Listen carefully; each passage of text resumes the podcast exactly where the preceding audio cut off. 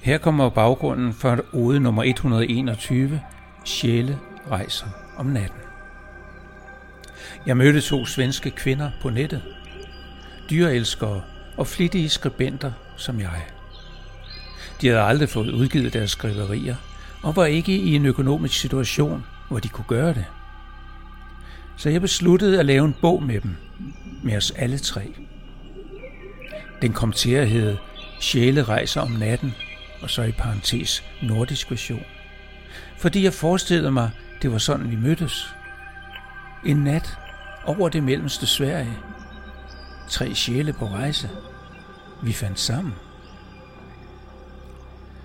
Da jeg skulle lave min anden samling af udvalgte oder, blev jeg nødt til at tage dette tema op igen, fordi det virkede så stærkt på mig.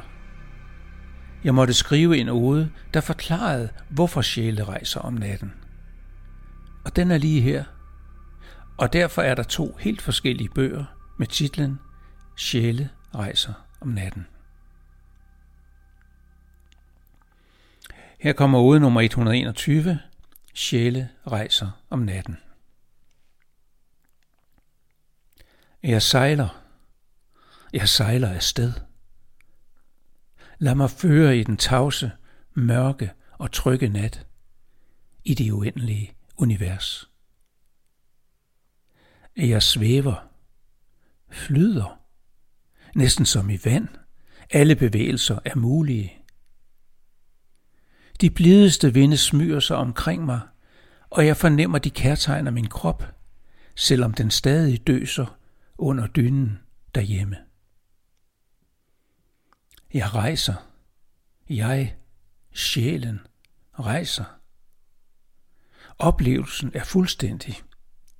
Intet kunne være mere fuldstændigt, mere komplet. Intet, overhovedet intet, forstyrrer denne aldeles guddommelige rejse.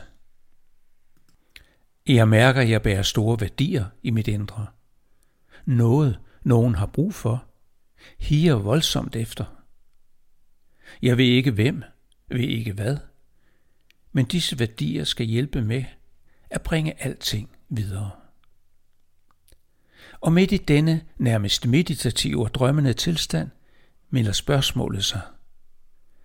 Hvad laver jeg egentlig her? Og da svaret ikke straks tigger ind, forsøger jeg at tænke tilbage, og jeg opdager med et stille gys, at jeg har gjort det, altså rejst om natten, så længe jeg kan huske. I begyndelsen mente jeg, det bare var drømme, men det var før jeg blev bevidst om rejsens sande natur. Og når jeg nu vender mig mod fortiden, genkalder jeg tydeligt, da bevidstheden begyndte at tage over. Jeg husker klart, at den viste mig erkendelsen. Åh, så langsomt, nærmest nænsomt og kærligt, den nærmede sig for ikke at skræmme mig og den sagde, der er en mening med dette. Der er et formål. Dine rejser er en del af noget større. Og for en gang skyld, ja måske for første gang i mit liv, lykkedes det mig at undlade at forsere. Det føltes helt naturligt blot at være her. Bare i agtage og undres. Bare være. og alt imens flyder under og mirakler forbi mig, fra det mindste til det største. Jeg bliver vidne til konstruktionen af de fineste og tyndeste bitte små DNA-strenge, der med tiden vil betinge udviklingen for liv overalt i universet. Og jeg forfærdes over kræfterne bag skabelsen af stjerner, planeter og sorte huller. Og jeg oplever, hvordan hele galakser haster mod universets ydre grænser for at befolke det store ingenting. Jeg suger alting til mig, i agtager, undres og overvejer.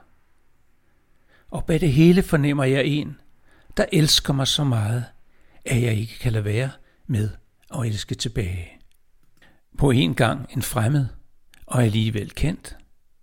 På en måde bare en væren, en tanke eller noget, der bare er. Så mærker jeg, at dagen snart bryder af mørket. Og fyldt med ny og vidunderlig viden om alting, sætter jeg kursen mod min hjemplanet. Vel tilbage i min fysiske krop, lader jeg tankerne bearbejde de mange indtryk en sidste gang, inden jeg søger hvile. Og netop i det øjeblik kommer erkendelsen til mig. Som en strålende sol hæver den sig over horisonten. Alting eksploderer. I rødt, så i gult og til sidst i hvidt, mens åbenbaringen viser sig og siger, der var en, der startede alt dette. Men denne ene, en ganske lille tanke, trak sig og forsvandt for at lade barnet, det skabte, vokse og udvikle sig i sit eget billede. Barnet har brug for sjælenes støtte, og derfor må sjælene udforske, erkende og dele. Og det er derfor, sjælene rejser om natten.